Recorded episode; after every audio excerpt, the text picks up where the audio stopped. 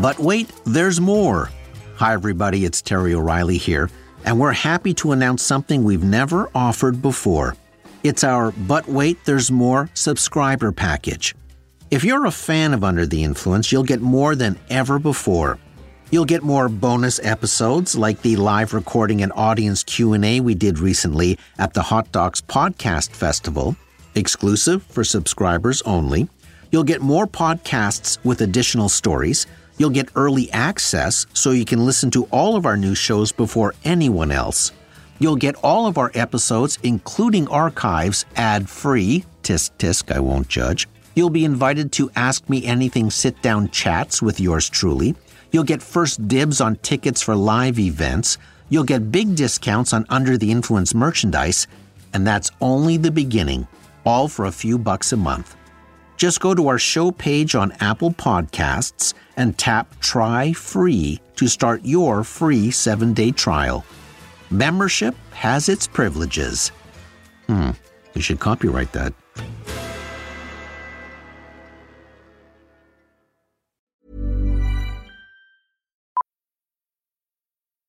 Millions of people have lost weight with personalized plans from Noom, like Evan, who can't stand salads and still lost 50 pounds.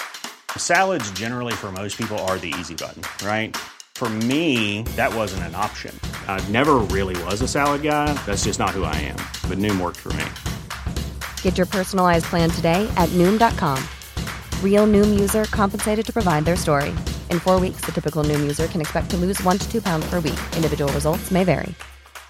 Hey, I'm Ryan Reynolds. At Mint Mobile, we like to do the opposite of what Big Wireless does. They charge you a lot, we charge you a little. So naturally, when they announced they'd be raising their prices due to inflation, we decided to deflate our prices due to not hating you. That's right. We're cutting the price of Mint Unlimited from $30 a month to just $15 a month. Give it a try at mintmobile.com slash switch. $45 upfront for three months plus taxes and fees. Promo rate for new customers for limited time. Unlimited more than 40 gigabytes per month. Slows. Full terms at mintmobile.com. Even when we're on a budget, we still deserve nice things. Quince is a place to scoop up stunning high-end goods for 50 to 80% less than similar brands. They have buttery soft cashmere sweaters starting at $50, luxurious Italian leather bags, and so much more. Plus, Quince only works with factories that use safe, ethical, and responsible manufacturing. Get the high-end goods you'll love without the high price tag with Quince. Go to quince.com slash style for free shipping and 365-day returns.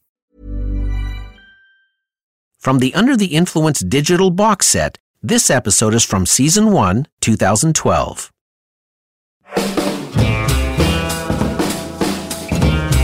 You're soaking in it.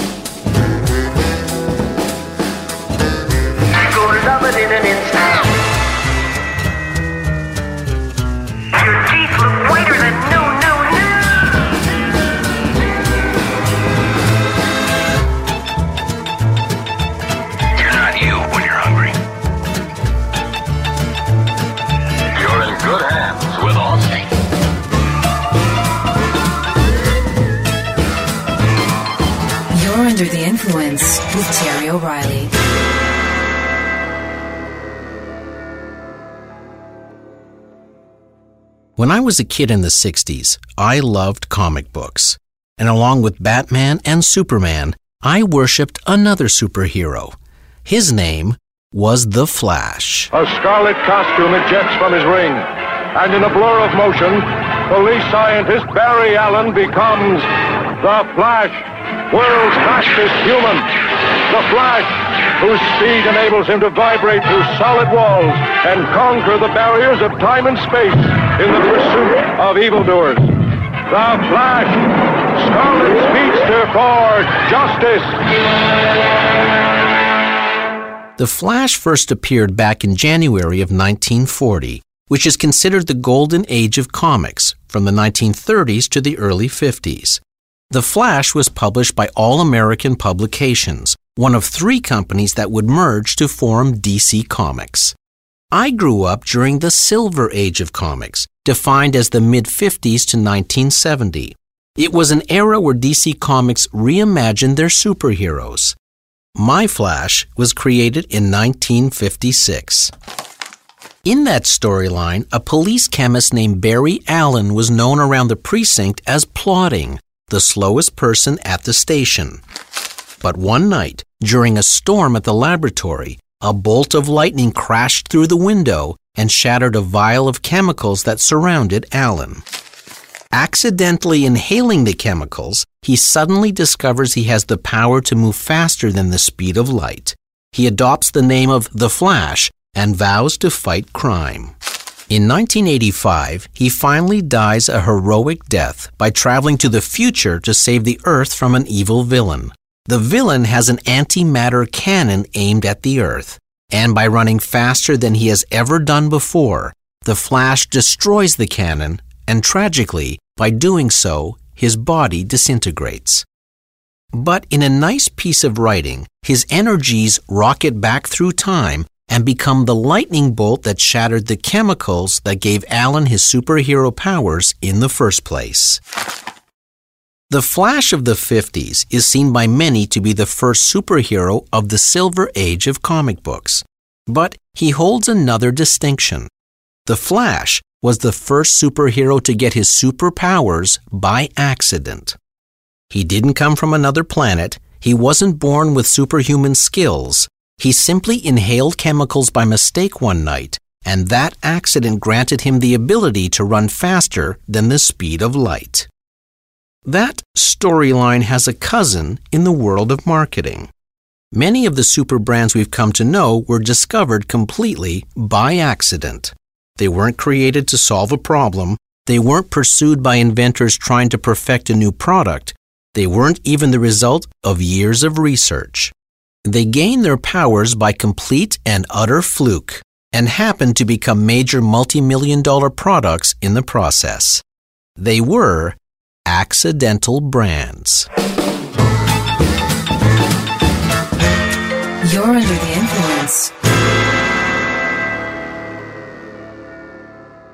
Col Needham was a movie nut. One day, in 1989, the 22 year old Brit posted a simple text file titled Those Eyes, listing beautiful actresses. He was also a big fan of this actor. Well, I thought everything was fine until I saw you last night. Then I knew there must be something between us. So he started another text file that collected Cary Grant movies. Soon, he expanded it to include other actors and their films. Another friend began managing a list of actresses. As the list expanded, Needham created software that allowed users to search the database. In 1993, he decided to start IMDb, or the Internet Movie Database website, and soon found his traffic doubling every two weeks. One day, when he got home from work, his wife told him the New York Times had called. It was then that Needham realized that he just might have stumbled upon an actual business idea. So in 1996, he incorporated IMDb. Today, it boasts 57 million unique visitors every month. And when people call someone important in Hollywood looking for an appointment, the secretary now checks where they rank on IMDb before the call is put through. And it all started from a simple list of beautiful actresses that accidentally became one of the most successful websites in the world.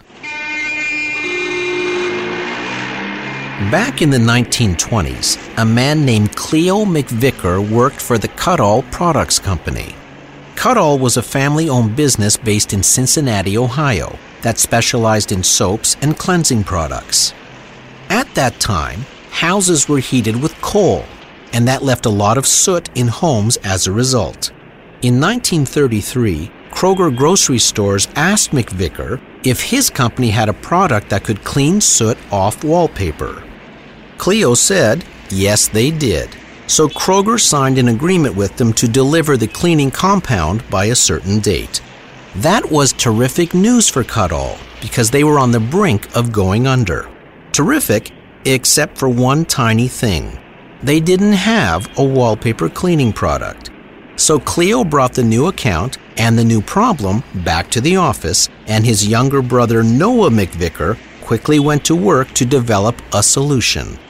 At only 23 years of age and under enormous pressure, Noah McVicker managed to invent a pliable, putty like substance that easily removed the soot from dirty wallpaper. It saved the Kutol Products Company, and it sold well until the 1950s.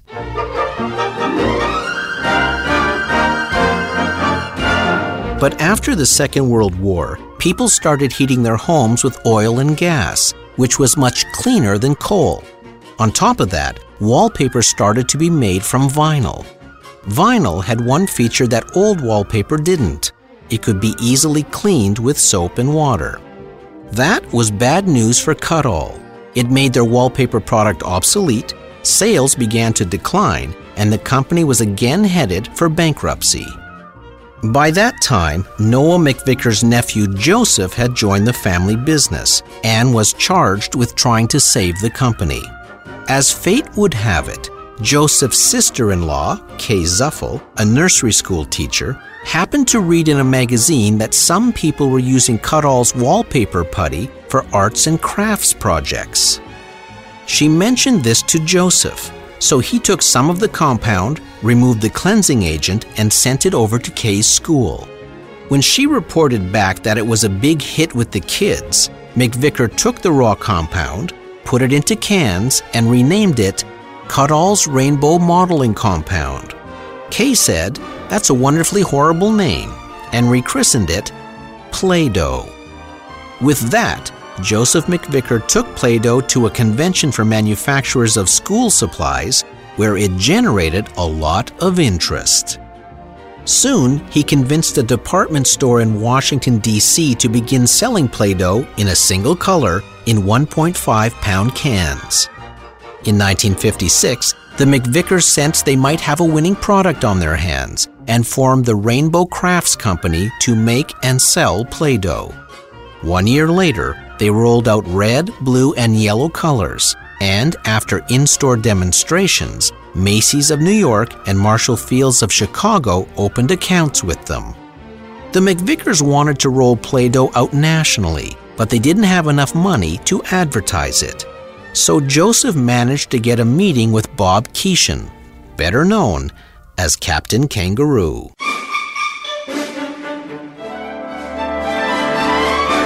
He showed Keeshan the Play Doh, explained they had no money to advertise it, but if Keeshan was willing to use Play Doh once a week on Captain Kangaroo, the McVickers were willing to give Keeshan 2% of the sales generated. The captain agreed, and Play Doh became a national hit. Soon, the McVickers did have enough money to advertise and spent it on influential children's programs like Romper Room and, of course, Captain Kangaroo. Captain will be back after these messages. The Play Doh people, makers of the four can set, present Fun Factory. Busy, busy, busy as a bee. Busy with the Fun Factory, making pieces one by one. In goes the Play-Doh, out comes the fun. Busy, busy, busy as a bee. Busy with the Fun Factory. You can make it with Play-Doh. Fun Factory. By 1958, sales of Play Doh surpassed $3 million. Young Joseph McVickers was a millionaire by the age of 27. A Play Doh Pete character was added to the logo in 1960, and a few years later, Pete would become a TV mascot. Play-Doh. They love it. That's because they can do so much with it. You're the Play-Doh boy. Right. Kids love to squish it and squash it and roll it. But most of all, kids like Play-Doh because they can make anything they imagine. I remember you. I remember you, too. Play-Doh. Helps make all this, Mommy. Oh, I had a little help.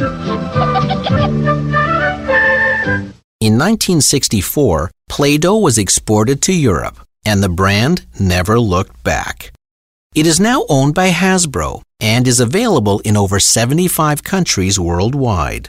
More than 2 billion cans of Play Doh have been sold since 1955, and 95 million cans are still sold every year.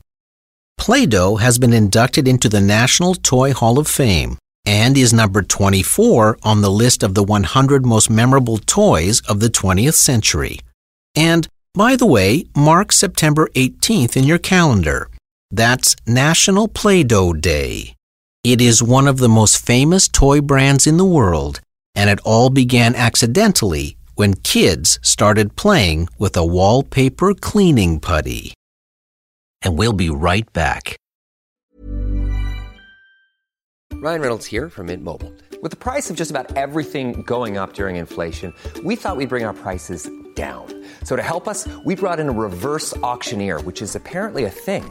Mint Mobile unlimited premium wireless. Ready to get 30, 30, bit to get 30, bit to get 20, 20, 20, bit to get 20, 20, bit to get 15, 15, 15, 15 just 15 bucks a month. So, Give it a try at mintmobile.com slash switch. $45 upfront for three months plus taxes and fees. Promo for new customers for limited time. Unlimited more than 40 gigabytes per month. Slows. Full terms at mintmobile.com. When you're ready to pop the question, the last thing you want to do is second guess the ring. At Bluenile.com, you can design a one of a kind ring with the ease and convenience of shopping online. Choose your diamond and setting. When you find the one, you'll get it delivered right to your door. Go to Bluenile.com and use promo code LISTEN to get $50 off your purchase of $500 or more. That's code LISTEN at Bluenile.com for $50 off your purchase. Bluenile.com code LISTEN. Hey there, it's Michele Norris. I'm host of a podcast called Your Mama's Kitchen. When I travel, I'm usually looking for a way to find a taste of home when I'm not at home. And one of the things I love to do when I am at home is entertain. And Airbnb allows me to do that. When I was in California recently, I rented a house that had a great kitchen. And when we were sitting around the table, we we're all thinking, we're in someone else's house. Someone could be in all of our homes as well. If you have a home, but you're not always at home, you have an Airbnb. Your home might be worth more than you think. Find out how much at airbnb.com/slash host. There's never been a faster or easier way to start your weight loss journey than with PlushCare.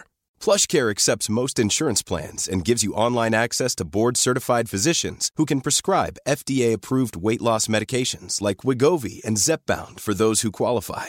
Take charge of your health and speak with a board certified physician about a weight loss plan that's right for you. Get started today at plushcare.com slash weight loss. That's plushcare.com slash weight loss. Plushcare.com slash weight loss.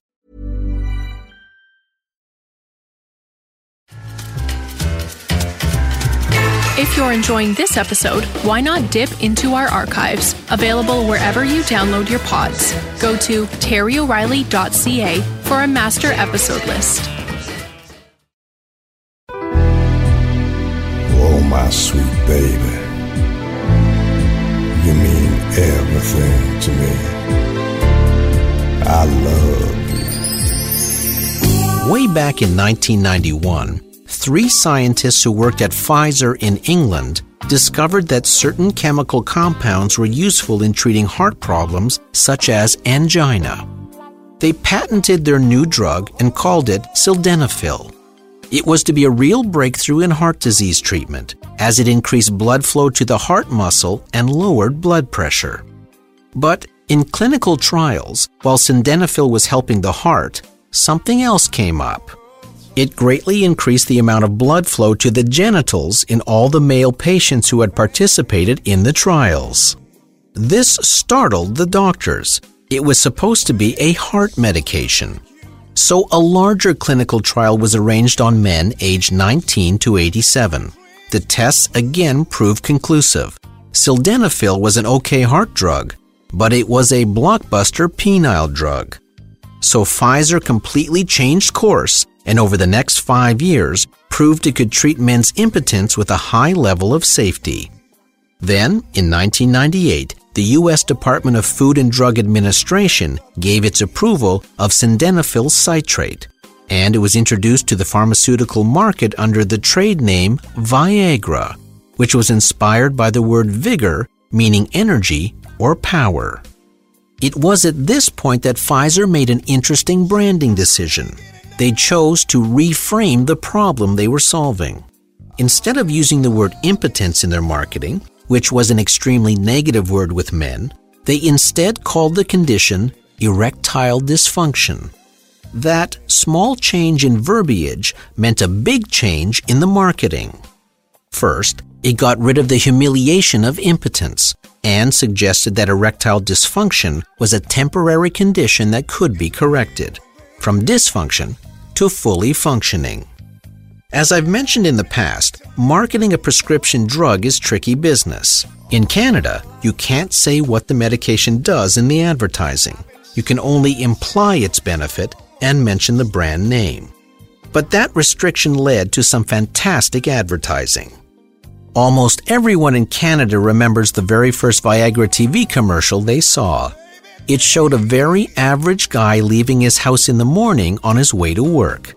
But he's got a huge smile on his face, and he is literally dancing his way to the office. All done to this tune. Good morning. Good morning.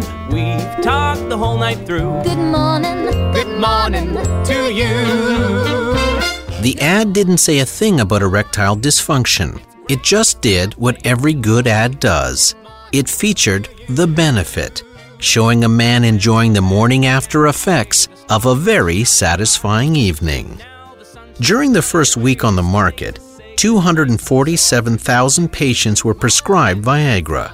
That number jumped by 50,000 more the second week. Since then, over 35 million men worldwide have used Viagra, including Bob Dole, the 1996 Republican candidate for president. Courage, something shared by countless Americans. Those who risk their lives, those who battle serious illness. When I was diagnosed with prostate cancer, I was primarily concerned with ridding myself of the cancer. But secondly, I was concerned about possible post-operative side effects like erectile dysfunction, ED, often called impotence. You know, it's a little embarrassing to talk about ED, but it's so important to millions of men and their partners that I decided to talk about it publicly. Viagra enjoyed a 10 year patent period with no competitors. By the year 2000, it accounted for 92% of the global erectile pill market, and sales peaked in 2008 at $1.9 billion. The little blue pill has a big anniversary this week. It's been 10 years since Pfizer introduced Viagra. That's their remedy for cover your ears erectile dysfunction. I feel okay saying that on the air because odds are you'll hear it once or twice in the commercials. Then, around 2007, competitors like Cialis and Levitra entered the market to give Viagra some stiff competition. But Viagra still commands a 60% share of the $3.2 billion worldwide market today. It is one of the biggest accidental brands of our time. Speaking of lust in your loins, back in 1894, a strict Seventh day Adventist and superintendent of the Battle Creek Sanatorium believed that feeding his patients bland food would prevent horrible lust from building up in their loins. He also didn't allow alcohol, tobacco, or caffeine. On August 8th of that year, the superintendent and his younger brother accidentally left some cooked wheat uncovered in the kitchen when they had to attend to more pressing matters. When they returned, they discovered it had gone stale. Not wanting to waste anything, they put it through the roller anyway, hoping to salvage long sheets of dough. But instead, they were left with flakes. So they roasted those flakes and served them to the patients. The flakes turned out to be very popular. So the younger brother, Will Keith Kellogg, told his older brother, John Harvey Kellogg, that he wanted to apply for a patent for flaked cereal and a process for preparing same, and was granted one on April 14, 1896.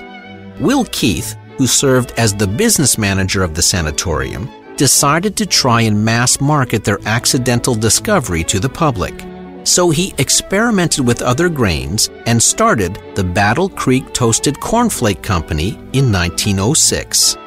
By 1922, the business was renamed the Kellogg Company. The brothers eventually had a falling out when Will Keith wanted to add sugar to the cereals.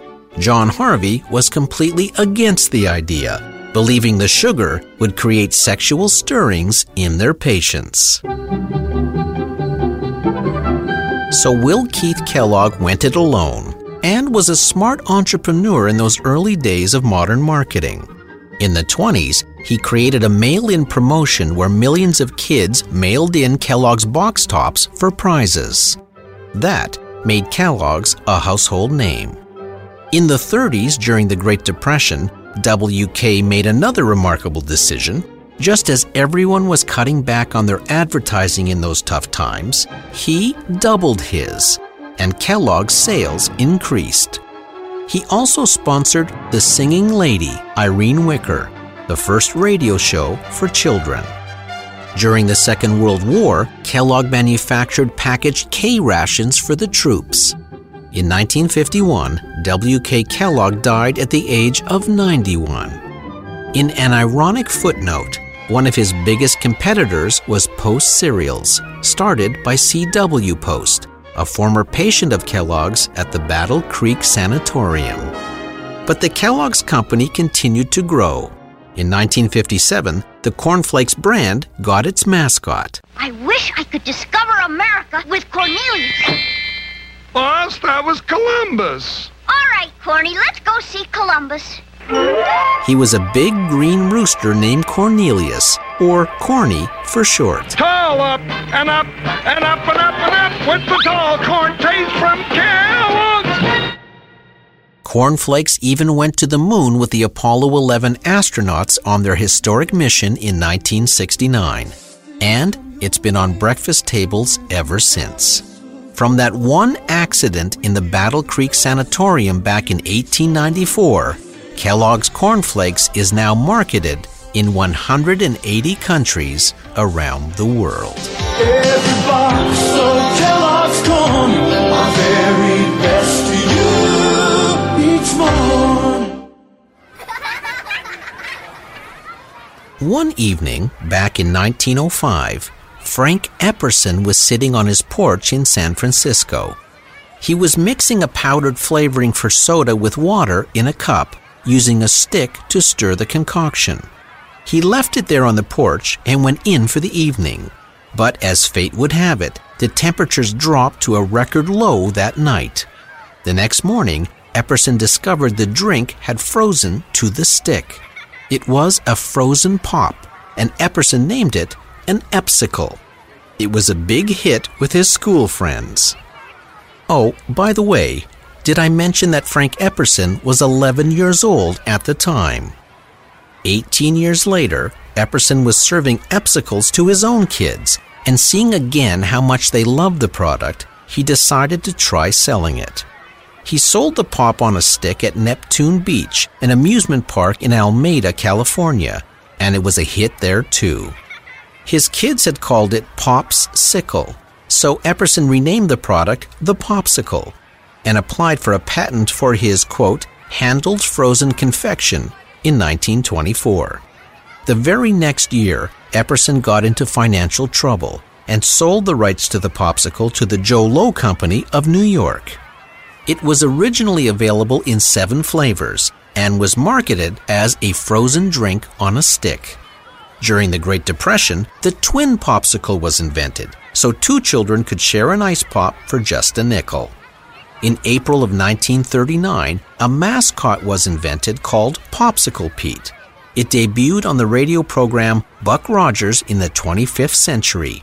Here is that very first Popsicle Pete broadcast. Buck Rogers in the 25th century. This program is brought to you by the makers of Popsicle, Fudgicle, and Creamsicle, those delicious frozen confections on a stick. Now I have a swell surprise for you. The famous winner of the typical American boy contest has now become Popsicle Pete. And here's a message from him. Hello, everybody. I sure am glad to meet you. And boy, am I glad I was picked to be the typical American boy. Because now I'm Popsicle Pete. The shape of popsicles is unique, and the flat wooden stick handles with their round ends are as popular as the treat itself. Made from birch wood, they are still sold by the box to children and adults for arts and crafts projects. The popsicle is a part of almost everyone's childhood, and good old Popsicle Pete made appearances in popsicle marketing until 1995. Scorching, baby. Gotta cool you down. And fast. Gotta chill you out. Popsicle Pete! It's a double treat. The most popular flavor is cherry, and to this day, over 2 billion popsicles are sold annually. Frank Epperson died in 1983 at the age of 89. He had left a cup of soda on the porch overnight and accidentally invented one of the most beloved treats in the world at the age of 11.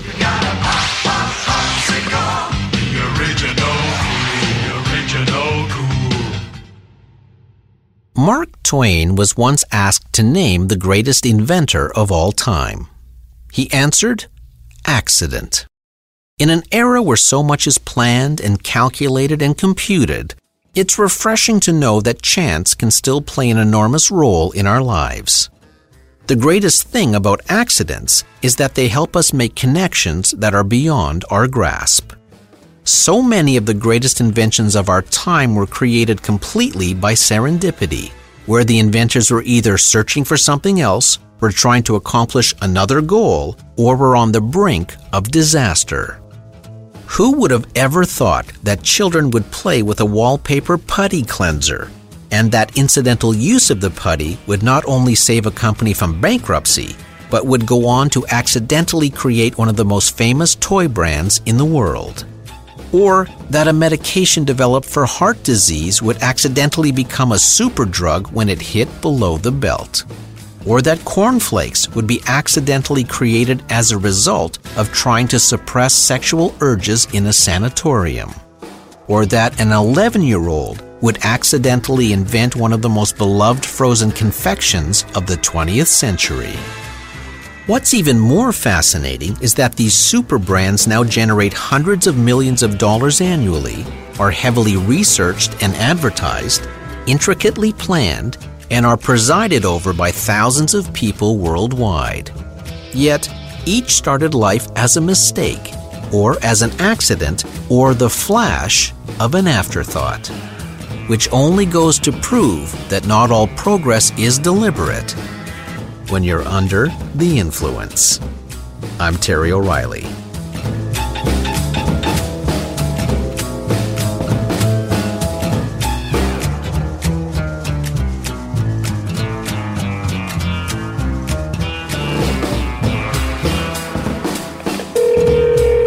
Hey, it's Chris Straw calling. I just wanted you to know I thought that was one of the best episodes I've heard all year. The writing was superb, the production was stellar, just fantastic radio. Anyway, as Senior Director of Network Talk here at CBC, I just wanted to say well done, Brent. That was the best Day 6 episode yet. Oh, damn. I think I dialed the wrong number. Uh, sorry, Terry. I called you by accident. Under the Influence was produced by Pirate Toronto and New York. Hi, I'm Daniel, founder of Pretty Litter. Did you know cats tend to hide symptoms of sickness and pain? I learned this the hard way after losing my cat, Gingy. So I created Pretty Litter, a health monitoring litter that helps detect early signs of illness by changing colors, saving you money and potentially your cat's life. Pretty Litter is veterinarian developed, and it's the easiest way to keep tabs on your fur baby's health right at home. Go to prettylitter.com and use code ACAST for 20% off your first order and a free cat toy. Terms and conditions apply. See site for details. Hey, it's Paige DeSorbo from Giggly Squad. High quality fashion without the price tag? Say hello to Quince. I'm snagging high end essentials like cozy cashmere sweaters, sleek leather jackets, fine jewelry, and so much more. With Quince being 50 to 80% less than similar brands. And they partner with factories that prioritize safe, ethical, and responsible manufacturing. I love that. Luxury quality within reach. Go to quince.com slash style to get free shipping and 365 day returns on your next order. Quince.com slash style. Mom deserves the best, and there's no better place to shop for Mother's Day than Whole Foods Market. They're your destination for unbeatable savings, from premium gifts to show-stopping flowers and irresistible desserts. Start by saving 33% with Prime on all body care and candles. Then get a 15-stem bunch of tulips for just $9.99 each with Prime. Round out Mom's menu with festive rosé, irresistible berry chantilly cake, and more special treats. Come celebrate Mother's Day at Whole Foods Market. Hey, it's Paige DeSorbo from Giggly Squad. High quality fashion without the price tag. Say hello to Quince. I'm snagging high-end essentials like cozy cashmere sweaters, sleek leather jackets, fine jewelry, and so much more. With Quince being 50 to 80% less than similar brands. And they partner with factories that prioritize safe, ethical, and responsible manufacturing. I love that. Luxury quality within reach. Go to quince.com slash style to get free shipping and 365 day returns on your next order. Quince.com slash style.